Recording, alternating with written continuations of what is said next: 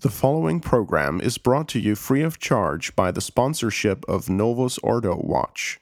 See for yourself that the Church of the Second Vatican Council is not, in fact, the Catholic Church of the ages. Go to novusordowatch.org. That's novusordowatch.org.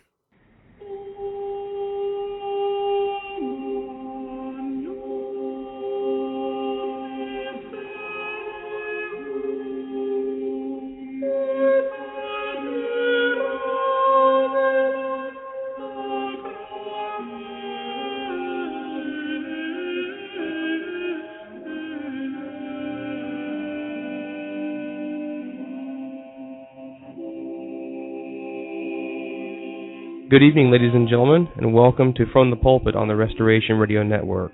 This show will air weekly on Thursday nights and will be a presentation of the most informative sermons, conferences, and lectures from Catholic clergy on critical topics for Roman Catholics to find their way and to hold their faith during this horrendous crisis, the modernist heresy, which permeates the church and the world at every level.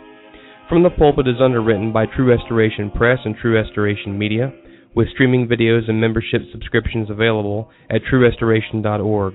And while a portion of the operating cost of this program are underwritten by True Restoration Press, we are truly dependent upon listener donations for the continued success of these broadcasts.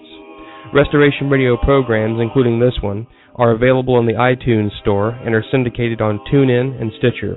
You can follow the work of True Restoration at truerestoration.blogspot.com on our Facebook page and our recently added daily news feed, which is linked on the blog homepage. On tonight's broadcast, we will continue a series of sermons on Vatican II presented by His Excellency Bishop Donald Sanborn, Rector of Most Holy Trinity Seminary in Brooksville, Florida. This series began on August the 8th and is airing over a five week time span. It will take us right to the root of the problem, which, without question, has caused the near complete destruction of everything once recognizable as the Roman Catholic Church her institutions, her liturgy, her doctrine, and her disciplines. The Second Vatican Council.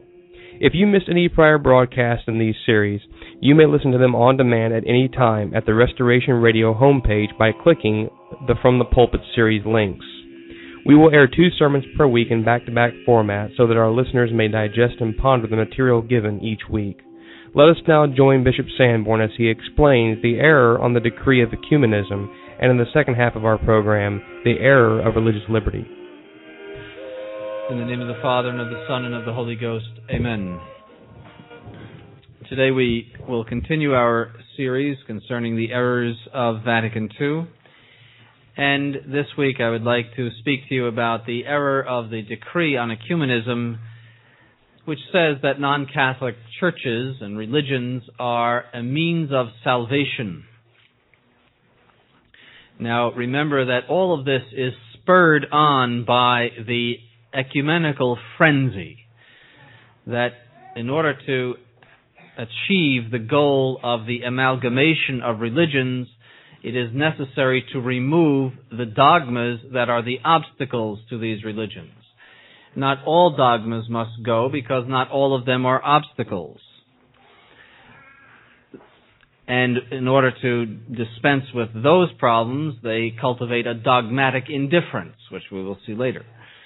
But one of the doctrines of the church that is an obstacle to the amalgamation of religions is the teaching that outside the church there is no salvation. That the church is the unique source of salvation in the world. And so that dogma had to be destroyed. And this is the way they destroyed it.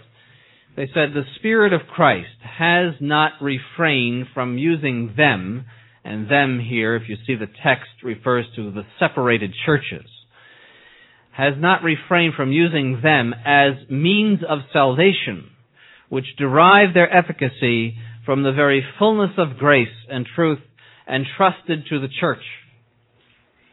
Now, when they say the church, they mean this big invisible church of Christ. Now the church teaches and has always taught that outside the church there is no salvation. In the in Latin, it is a beautiful formula, extra ecclesiam nulla salus. It is like a Trinitarian formula, or, or one of the great formulas of the faith. outside the church there is no salvation. Pope Pius IX calls this dogma a most well-known Catholic dogma. And he said in an encyclical in 1854 that it, and this is a quote, it must be held by faith that outside the apostolic Roman Church no one can be saved. That this is the unique ark of salvation. And that he who does not enter it shall perish in the flood. Now what does the church understand by this doctrine? It understands first that the Roman Catholic Church is the unique church of Christ and that to her alone has been confided the means of salvation. It also understands that anyone who knowingly and voluntarily does not enter this church, or those who have entered it and are a part of it, then leave it, they will go to hell. It also understands that those who are outside of it through no fault of their own. That is, uh, through invis- invincible ignorance, are not guilty of sin on this account, and will not go to hell on this account, that they have not joined the Roman Catholic Church. And the reason is, as, Saint, as Pope Pius IX says, is that with all obligation and, and as a general rule that applies to all sin, that if you do not know that you are committing a sin, if you are not aware of an obligation through invincible ignorance, that is, you have no idea and cannot find out by ordinary means, that that sin is not able to be imputed to you, applied to you and that applies to this obligation. But to go from that, from the fact that some people may be, in good faith, ignorant of the Catholic faith, and for that reason are not going to hell because of their ignorance, to go from that fact to saying that the that a non-Catholic religion or a non-Catholic sect is a means of salvation is not only an absurdity, but it is also a blasphemy, and we'll see why. I'll give you an example. If you are out hunting and you shoot a man thinking that it's a deer, that sin of shooting a man, which would ordinarily be murder, is not imputed to you because you thought that man was a deer. Morally, there is no sin. You would not even have to confess it, even if you shot him dead. But on the other hand, that doesn't mean that you can make, therefore, a legitimate sport out of going into the woods and shooting people. It's an absurdity. And that's what they're trying to say, that because some people may be excused because of their ignorance, that then it becomes legitimate to practice these religions, and these religions actually take on a, a, legitimacy of being a means of salvation, that God uses them as a means of salvation. It's as absurd as saying that, that you could go and make a sport out of shooting people in the woods. Now, it is true that valid sacraments are found outside the Catholic Church. That's true. Heretics, schismatics, Jews, Muslims, and atheists can all validly baptize, as an example.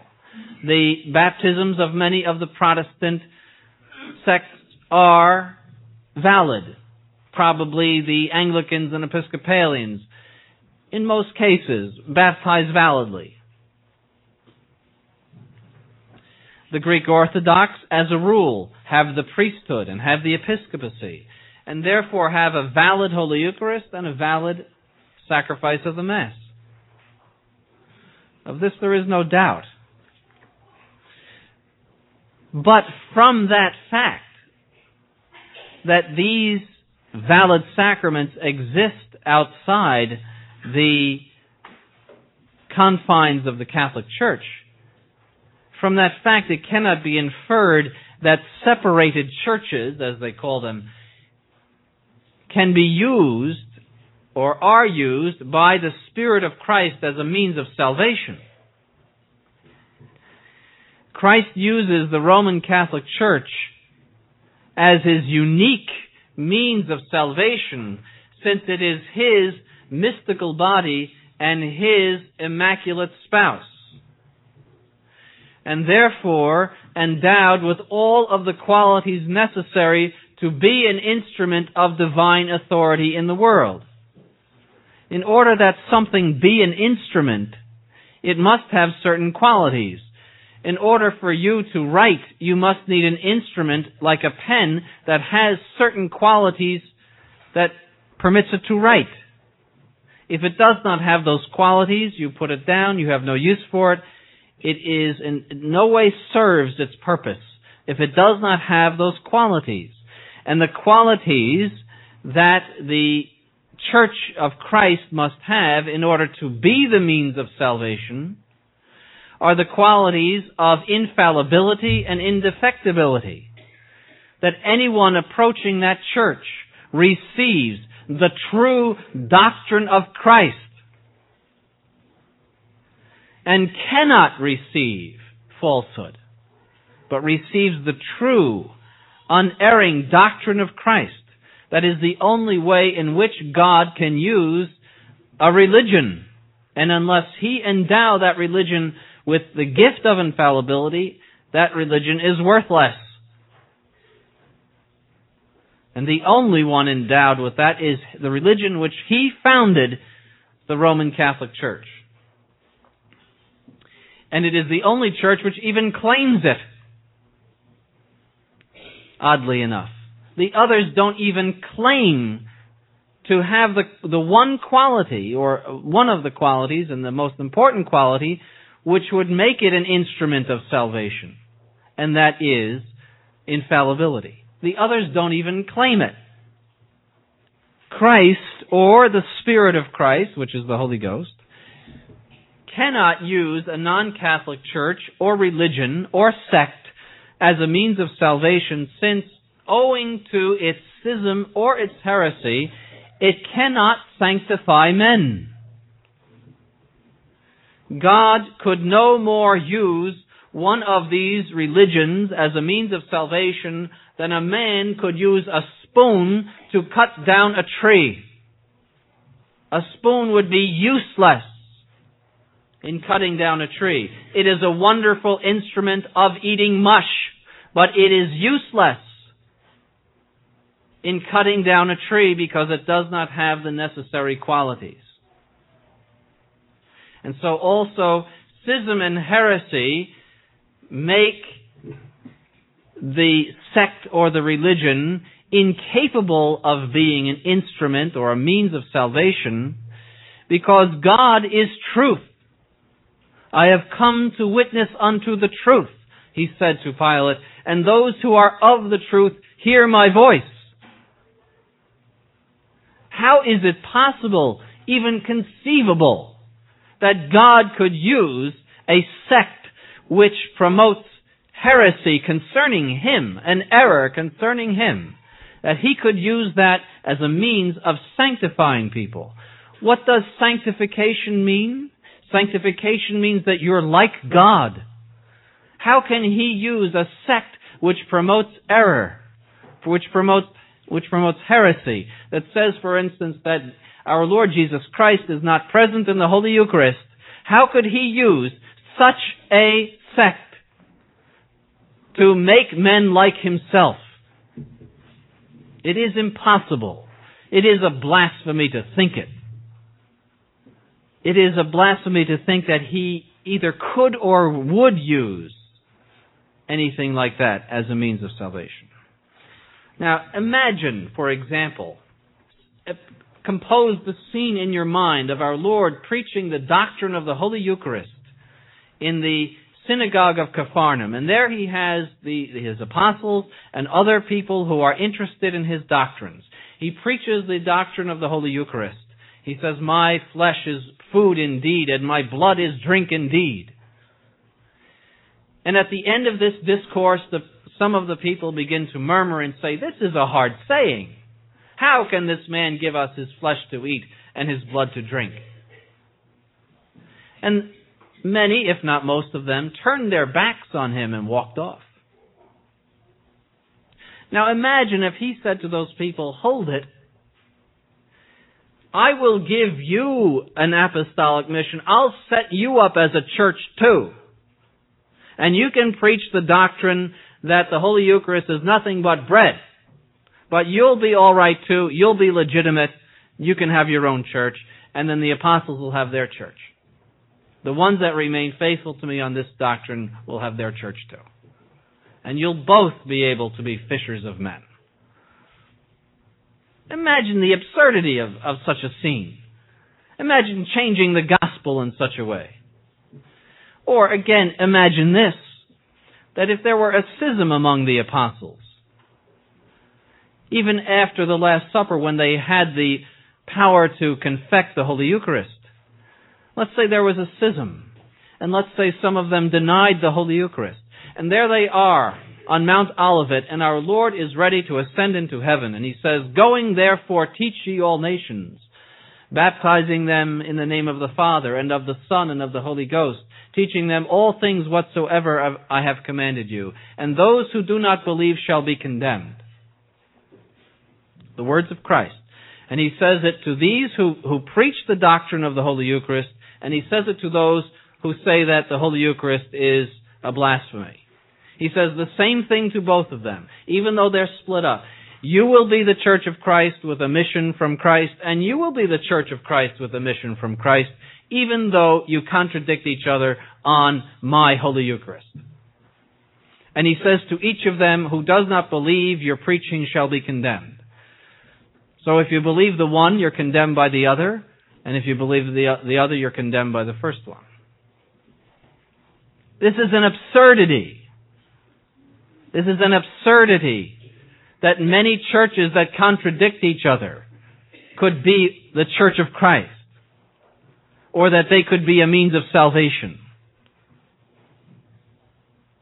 Imagine changing the gospel, a gospel like that we would laugh at.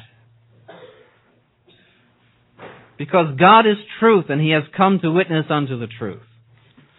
The fact that Protestants give valid baptism or that the schismatic Greeks have a valid priesthood and Holy Eucharist means nothing. They use these things in an illegitimate manner. In the same way that someone who stole your car uses your car in an illegitimate manner the fact that your car works in his driveway and he goes out and takes it and, and takes it out and drives it around does not in any way legitimatize his thievery. Those things are the sacraments of Christ. And yes, they work. Just like your car works when it's stolen. But the fact that somebody would use your car actually makes him more guilty. It is one thing to steal it. It is another thing to drive it around. It makes him more guilty. And it makes them more guilty and does not legitimatize their use or in any way legitimatize them as churches because they have these things. It makes them more guilty. St. Thomas Aquinas says that the masses of schismatics do not give grace.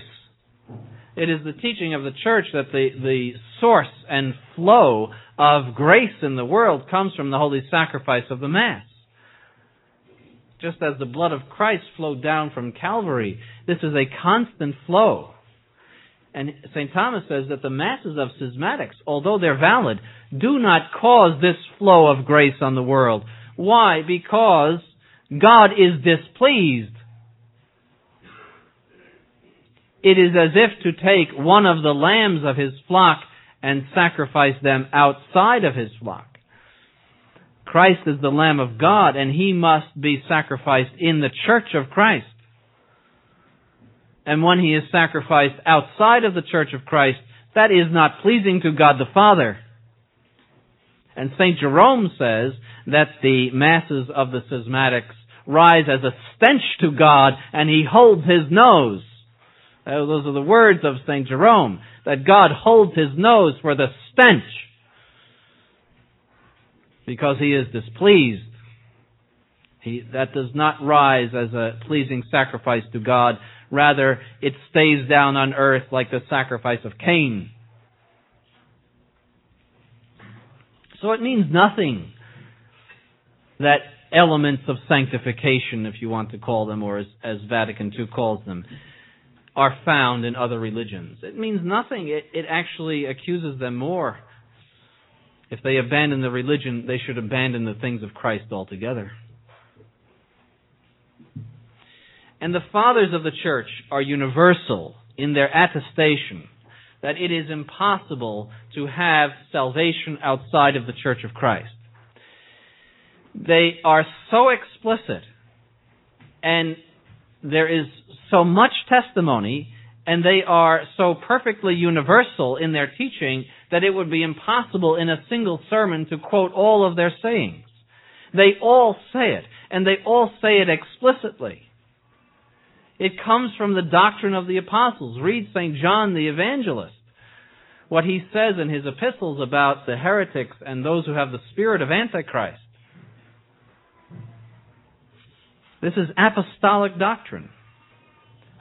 And yet, Wojtyła, JP2, he confirms the evil doctrine of Vatican II. In his encyclical on the Catechism, back in 1981, he said, It is extremely important to give a fair and correct presentation of the other churches and ecclesial communities that the Spirit of Christ does not refrain from using as a means of salvation. So he insists that this evil doctrine, which contradicts explicitly the teaching of the church, be fed to the little children on a universal plane.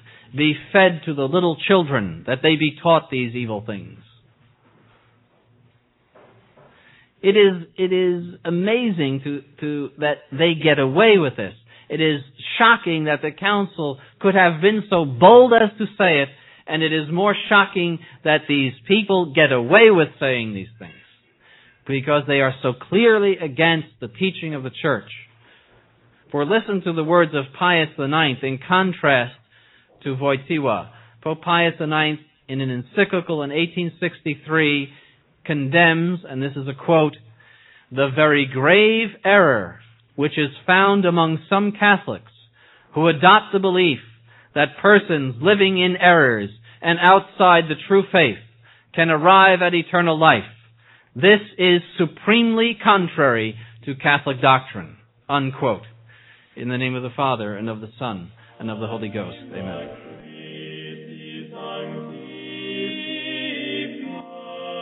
We hope you're enjoying tonight's episode of From the Pulpit. Please be sure to visit truerestoration.org and click on the True Restoration Media link to view our available streaming videos and membership subscriptions for purchase and direct download. These purchases will help us continue to bring you the best content and show guests in the Catholic world today. And now, we present the continuation of tonight's program.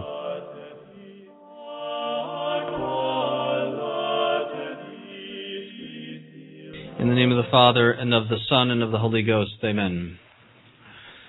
Today I would like to resume my series of sermons on Vatican II this being the uh, sermon concerning re- the error of religious liberty.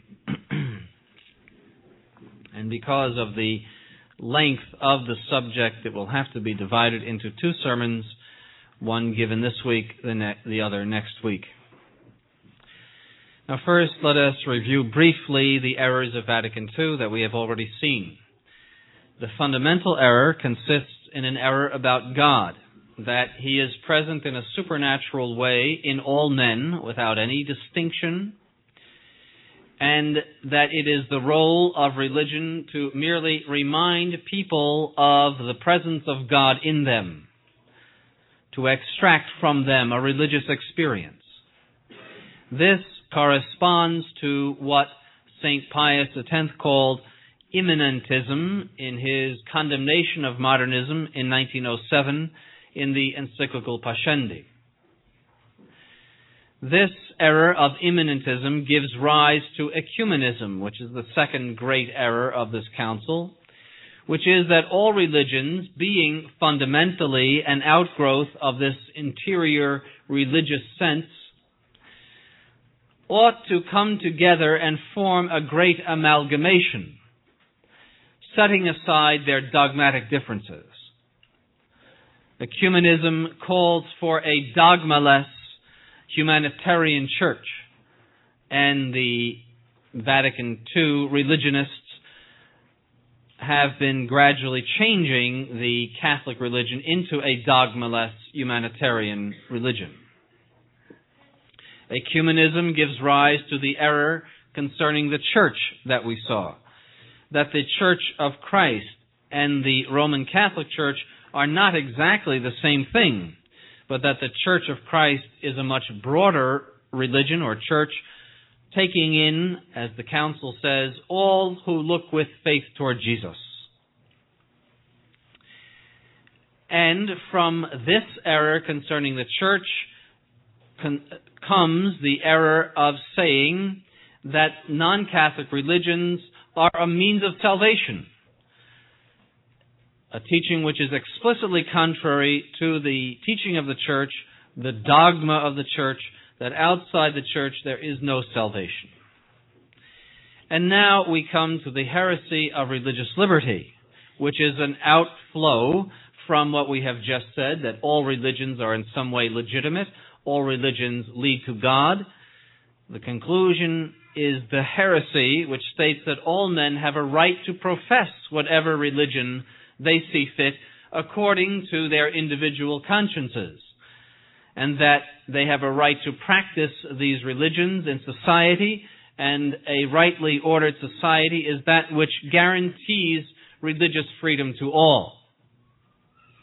This is explicitly stated by the document concerning religious liberty and is said over and over again by John Paul II. Now, let me give you a little background concerning religious liberty. Before the French Revolution and the so-called 18th century Enlightenment, which led up to it, the idea of religious liberty was unheard of the idea that you have a right to believe whatever you want. It was unheard of. Not in the history of even paganism did you see states adopt the idea that it doesn't matter what religion you profess or that the state should profess no religion. Unheard of and therefore you do not see any condemnation of it in the church's teaching until the 19th century. Now, there was a great deal of religious toleration, but religious toleration is not religious liberty. Religious toleration is to tolerate as an evil a false religion in order to avoid a greater problem, say perhaps a civil war. And so even in Catholic countries, Protestantism and other false religions were at times tolerated in order to avoid civil war. That is not to say that you have a right to do that. But that what you are doing is an evil to which you have no right, but something which we are merely tolerating to avoid a more serious evil. For right comes from God. If you have a right to do something, it is a moral faculty. That is, it is a power from God to do something. And God cannot give a right to do something wrong. That would be against His essence. God cannot give you a right to embrace error, a right to embrace heresy. That would be against His essence, against His truth. I am the Lord thy God. He said, Thou shalt not have strange gods before me. He did not say to Moses as the first commandment, I communicate to all men the right to believe whatever religion they choose. But with the French Revolution and the American Revolution and American Constitution, there came a new social order in which all religions were placed on the same level and in which the state was indifferent to all of them. This was a hotly discussed manner, matter at the Constitutional Convention in this country in 1788 and 1789 because even the Protestants were scandalized by Jefferson's suggestion that the state be indifferent. Even the Protestants were scandalized. That how can you have an indifferent state, a state that does not profess a religion? Jefferson was a deist. He was a, a Freemason and a deist. And they, the Protestants, were so scandalized by what he said that they accused him of being a non-believer, that is, an atheist. Yet the system of Jefferson prevailed. This required that the state recognize in each individual what is known as a freedom of conscience and a freedom of religion, understanding by that a right to profess both as an individual and as a society whatever religion one pleases. There appeared in the church, therefore, in the 19th century, a phenomenon known as liberal Catholicism, the proponents of which held that the new social principles were not incompatible with the church's teaching that somehow the church could make peace with these new principles, that there was nothing wrong, there was nothing against the first commandment. This in some way did not contradict what the church taught. These were known as the liberal Catholics in the 19th century. And because they were vocal and more importantly, because some of them were clergy and even high clergy, such as bishops, it was necessary for the Pope to condemn this doctrine. And this doctrine of freedom of conscience and freedom of religion, and with it freedom of press and freedom of the speech of speech, was, were condemned. All of these doctrines were condemned, particularly by Pope Gregory XVI in 1832 and by Pope Pius IX in 1864. Now, this is a little shocking and alien to us because we have learned from our culture that things like freedom of conscience, freedom of religion, freedom of the press, and freedom of speech are sacred values. Values which the Constitution holds in, in great reverence and which all good Americans uh, should hold in great reverence. But in fact, these are inventions of the enemies of the church. These are inventions of Freemasons of the 18th century, people like Voltaire, people like Diderot, the encyclopedists, people who plotted the very destruction of the church that we are witnessing with our eyes today. People who plotted, like the, the Illuminati and, the, and Adam Weishaupt and others, who plotted to put a pope on the throne who would be in accordance with their own liberal ideas and these writings can be found in the early 19th century. And so these ideas come forth from these people. And so Catholics must divest themselves of these evil ideas because they come from people who are the enemies of the Catholic Church. But nonetheless, there was always in the church a group of people, and not a small group, who said, no, we can somehow incorporate these things into the Catholic faith. So the Pope saw it necessary to condemn.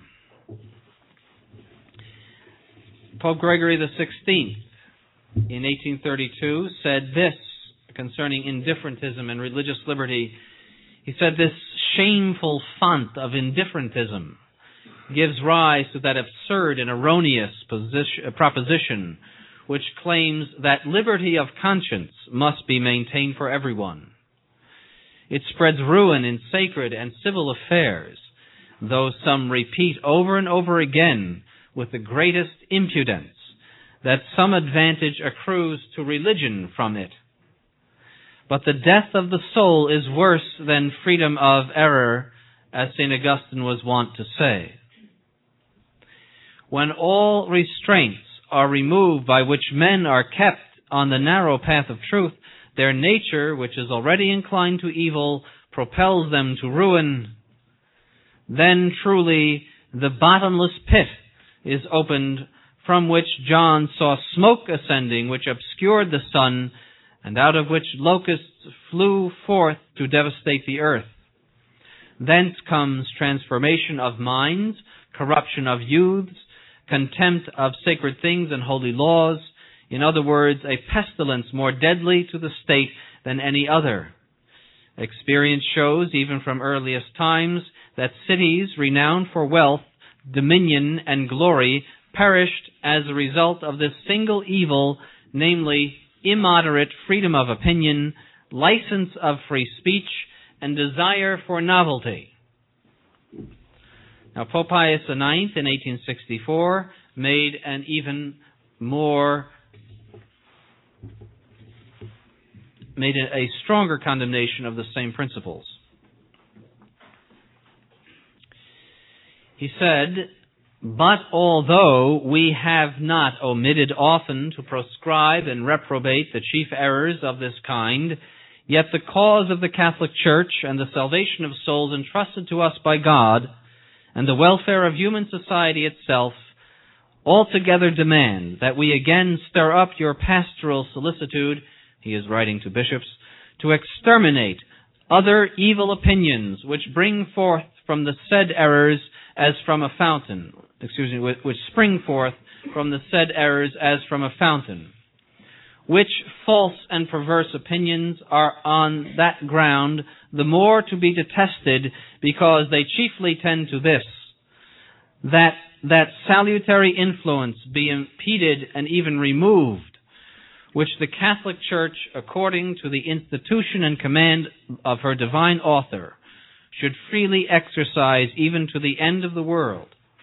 not only over private individuals, but over nations, peoples, and their sovereign princes, and tend also to take away that mutual fellowship and concord of counsels between church and state which has ever proved itself propitious and salutary both for religious and civil interests.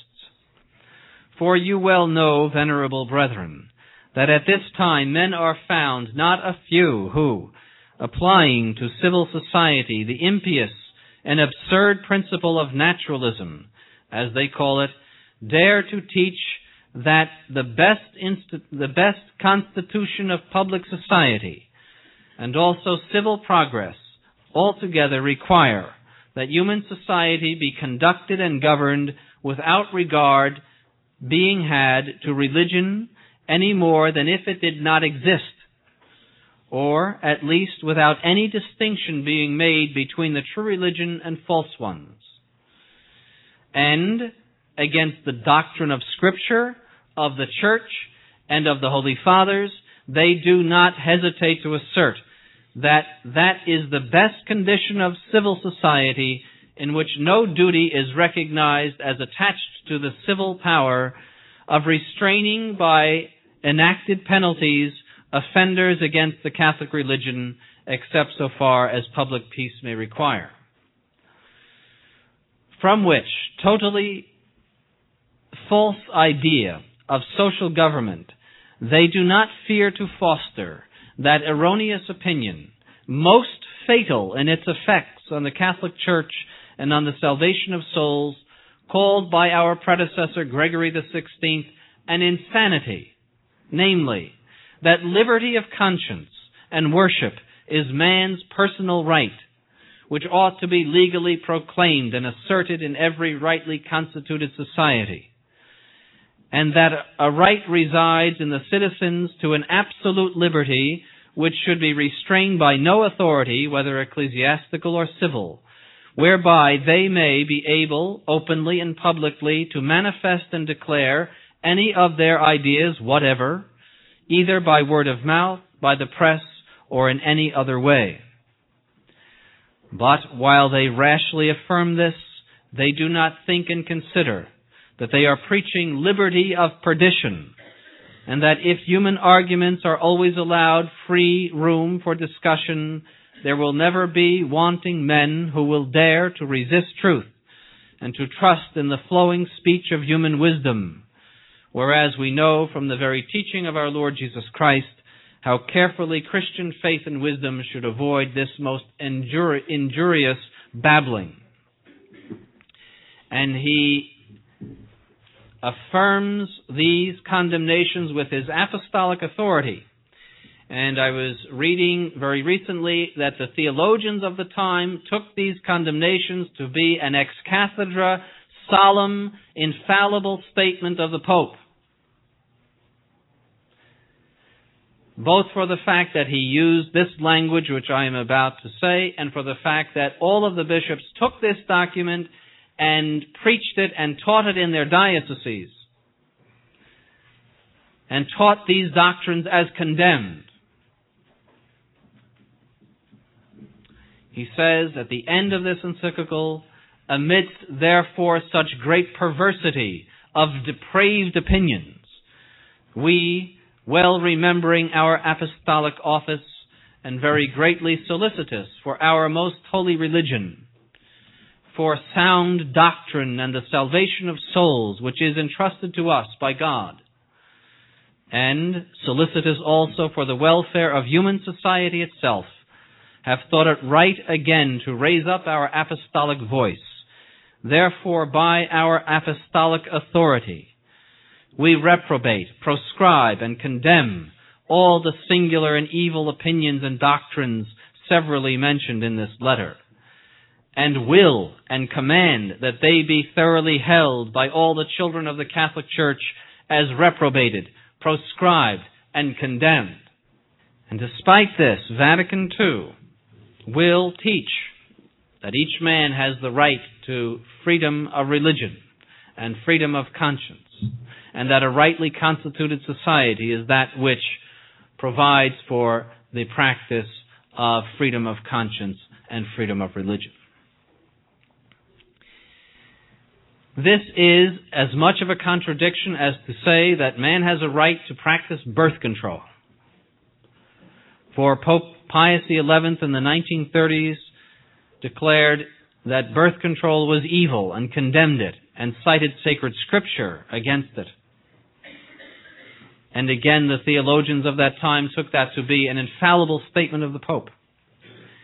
It would be as much a contradiction of Catholic doctrine to say a man has a right to practice artificial birth control, as it would be to say a man has a right to liberty of conscience and liberty of religion. They are both on the same plane of the teaching authority of the Catholic Church. But next week I will show you why this doctrine was ignored, why there persisted the liberal Catholics in the church who said that this is a legitimate doctrine, that this is something that is livable with regard to the Catholic faith, and why, therefore, in 1965, on December 7th, 1965, Paul VI signed into effect this dreadful doctrine of religious liberty, thereby giving the kiss of death to the council for it was its kiss of death to contradict previous Catholic doctrine. It is a sure sign that that is not the teaching of the Catholic Church, a sure sign that the Holy Ghost was not operative in that council. It was the final act of the council. It was the last thing to be done, and it was its kiss of death. And next week I will point out to you just exactly how they they contradicted this teaching of the Catholic Church. In the name of the Father and of the Son and of the Holy Ghost. Amen.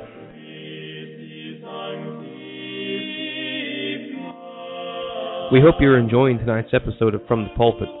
Please be sure to visit truerestoration.org and click on the True Restoration Media link to view our available streaming videos and membership subscriptions for purchase and direct download. These purchases will help us continue to bring you the best content and show guests in the Catholic world today. And now, we present the continuation of tonight's program.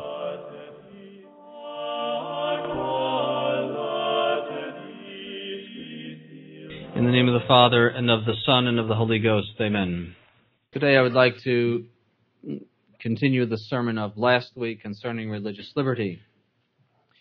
Last week we saw that the following things were solemnly condemned by the church. First, that the best condition of public society and also civil progress altogether require that human society be conducted and governed with regard with no regard being had for religion any more than if it did not exist. Second, that the, it is the best condition of society in which no duty is recognized as attached to the civil power of restraining by enacted penalties offenders against the Catholic religion, except so far as peace may require. These are direct quotes from Pius IX. Furthermore, it is condemned that liberty of conscience and worship is each man's personal right, which ought to be legally proclaimed and asserted in every rightly constituted society. And it is furthermore condemned. And Pope Pius IX said it is against the scriptures, it is against the teaching of the church, and against the teaching of the Holy Fathers. This, that a right resides in the citizens to an absolute liberty, which should be constrained by no authority, whether ecclesiastical or civil, whereby they may be able openly and publicly to manifest and declare any of their false ideas whatsoever, either by word of mouth, by the press, or in any other way. Now, what does Vatican II affirm? Vatican II affirms what we have just heard condemned by the authority of the Catholic Church. In paragraph 2 of the document of religious liberty, it says, this Vatican Synod declares that the human person has a right to religious freedom. This freedom means that all men are immune from coercion on the part of individuals or of social groups or of any human power in such wise that in matters religious no one is to be forced to act in a manner contrary to his own beliefs nor is anyone to be restrained from acting in accordance with his own beliefs, whether privately or publicly, whether alone or in association with others, within due limits. The right of the human person, the document continues, to religious liberty is to be recognized in the constitutional law whereby society is governed. This is to become a civil right. so what the council calls for then is a civil right to act entirely in accordance with your beliefs, whatever they should be. And that the, the government, and for that matter, not any human power, has the right to come in and to hinder you in any way from acting in accordance with your beliefs. And this is what is precisely condemned by Pope Pius IX. Listen to Pope Pius IX again. This is condemned, that a right resides in the citizens to an absolute liberty, which should be constrained by no authority, whether ecclesiastical or civil, whereby they may be able to openly and publicly manifest and declare any of their false ideas whatsoever, either by word of mouth, by the press, or in any other way. And lest anyone say that we are giving a bad interpretation to Vatican II if we look at the pronouncements of Paul VI and of John Paul II subsequent to this document and what they themselves have done with regard to changing the status of the Catholic Church in Catholic countries, we understand that this is the meaning, that people have a right to do and to profess whatever religion they please in civil society. The most recent example of this is the fact that John Paul II himself rejoiced at the fact that a mosque was built in Rome. That this was a, a wonderful thing that the people who profess the Muslim religion now can have a place to worship in Rome. Now, this principle of immunity from coercion in religious matters has been condemned by the church in many other places. The church sees as the best situation in society that which that in which the Catholic faith is recognized by the government as the one true faith, which was true in all societies in which the faith was prevalent before the French Revolution and that the government ought to take means to repress the profession and propagation of false religions. And that was true in all Catholic countries before the French Revolution. And as I have said before, the church does foresee situations in which false religions may be tolerated in order to avoid a more serious evil. But toleration of an evil is not a civil right. If an evil is tolerated, that does not mean that it is a civil right. If you have a civil right, that means that before God and before society, you have a right to do something that is a, a right to not be coerced against what you feel you want to do.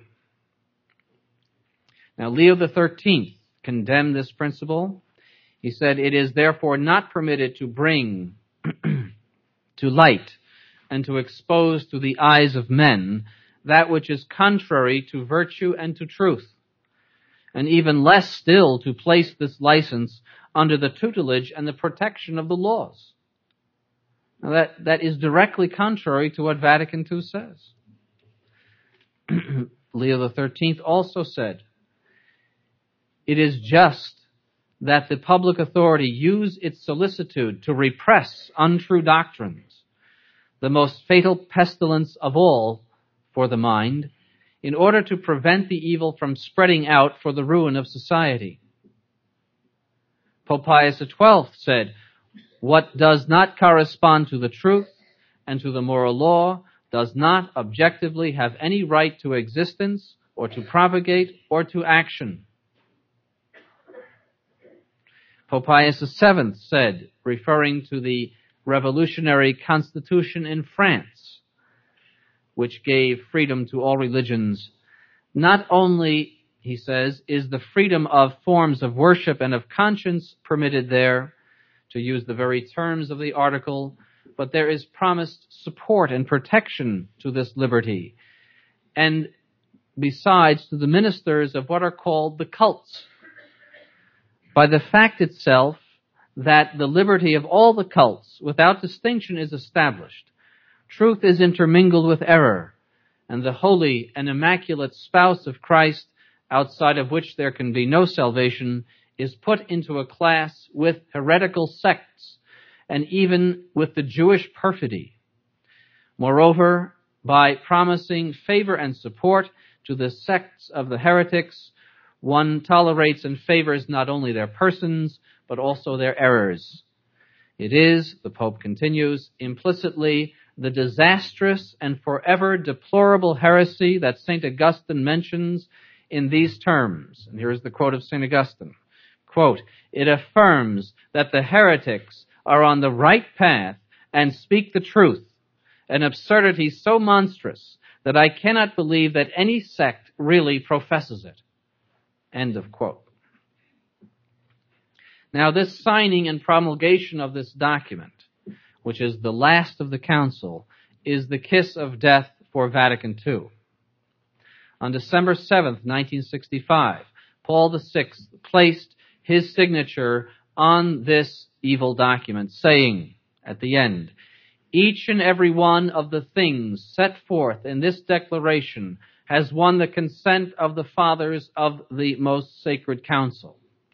We too, by the apostolic authority conferred on us by Christ, join with the venerable fathers in approving, decreeing, and establishing these things in the Holy Spirit. And we direct that what has been enacted in synod be published for God's glory. and put his signature to it.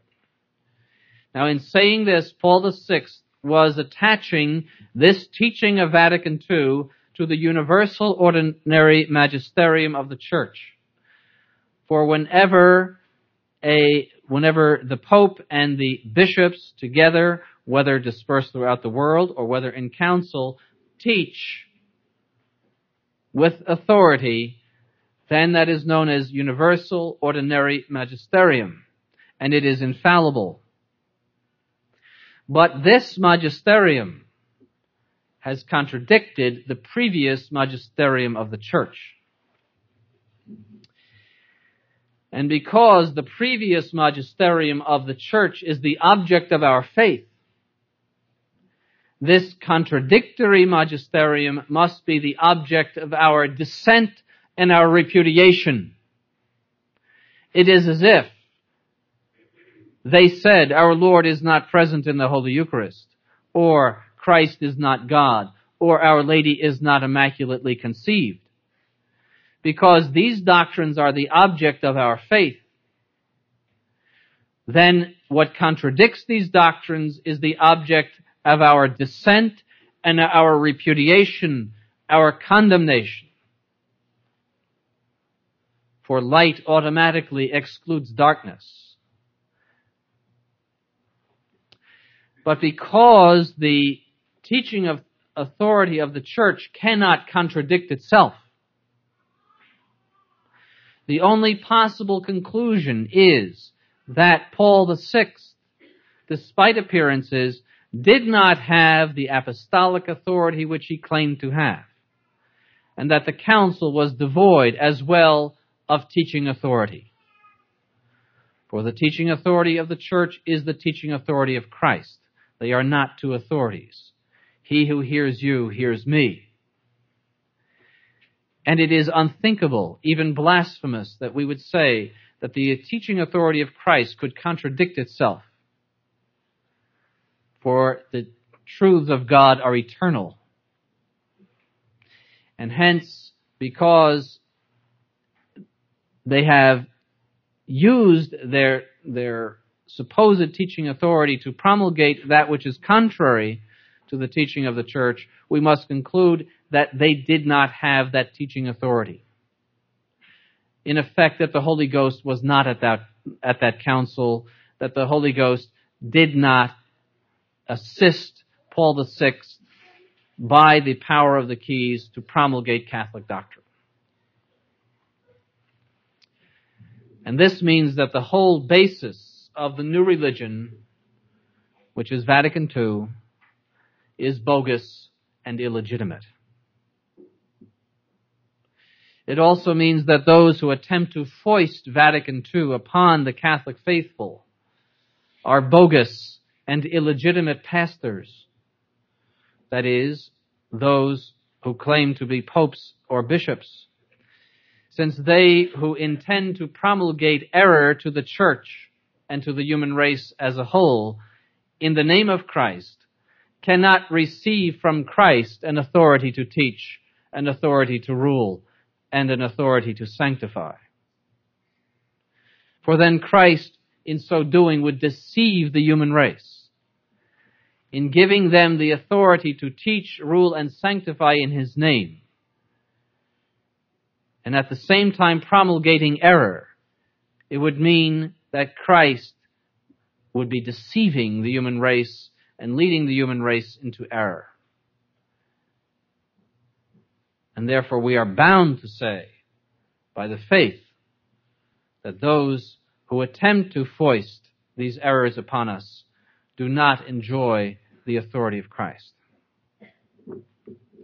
Now, this discussion of religious liberty comes appropriately on the Sunday of the Last Judgment. This doctrine of religious liberty is that most impious doctrine that wishes to enthrone as a civil right, and remember, all right comes from God. As a civil right, the right to blaspheme Christ or the right to be an atheist, for the document even mentions atheists, that they have this right. The right to trample on the Holy Eucharist. For it would be a religious matter if somebody, for example, some Protestant said, it is my duty to trample upon the Holy Eucharist in order to show that this is nothing but bread. And Vatican II is defending his right to do that because that is a religious matter. Or defending the right of the Muslims to say that the Trinity is excrement, as they say. Or the right to call Our Lady a harlot. That is what this impious doctrine defends. That God has given men a right to do such things.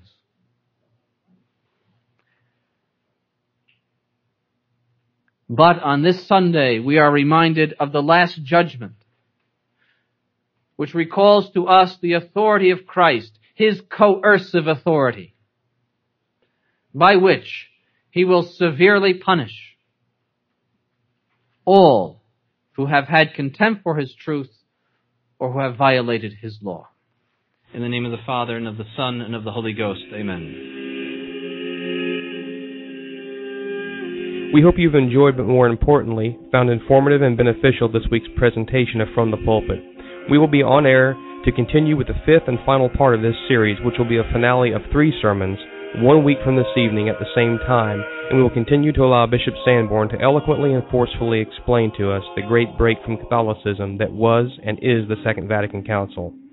For more information on the work of Bishop Sanborn and of Most Holy Trinity Seminary, you may write to him at the following the Most Reverend Donald J. Sanborn, 1000 Spring Lake Highway, Brooksville, Florida 34602. Donations to the seminary are always welcome, needed, and appreciated.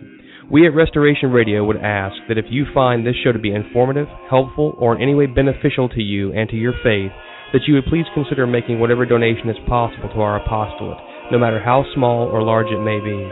You can do so by going to the truerestoration.org webpage and clicking the PayPal donate button at the bottom. To those of you who have donated, a heartfelt thank you for your kindness and generosity. If you have any questions or comments, we'd love to hear from you. Feel free to leave us a message on our Twitter handle at True Restoration, or you can contact us directly via email at mail at truerestoration.org. Until next time, keep the faith.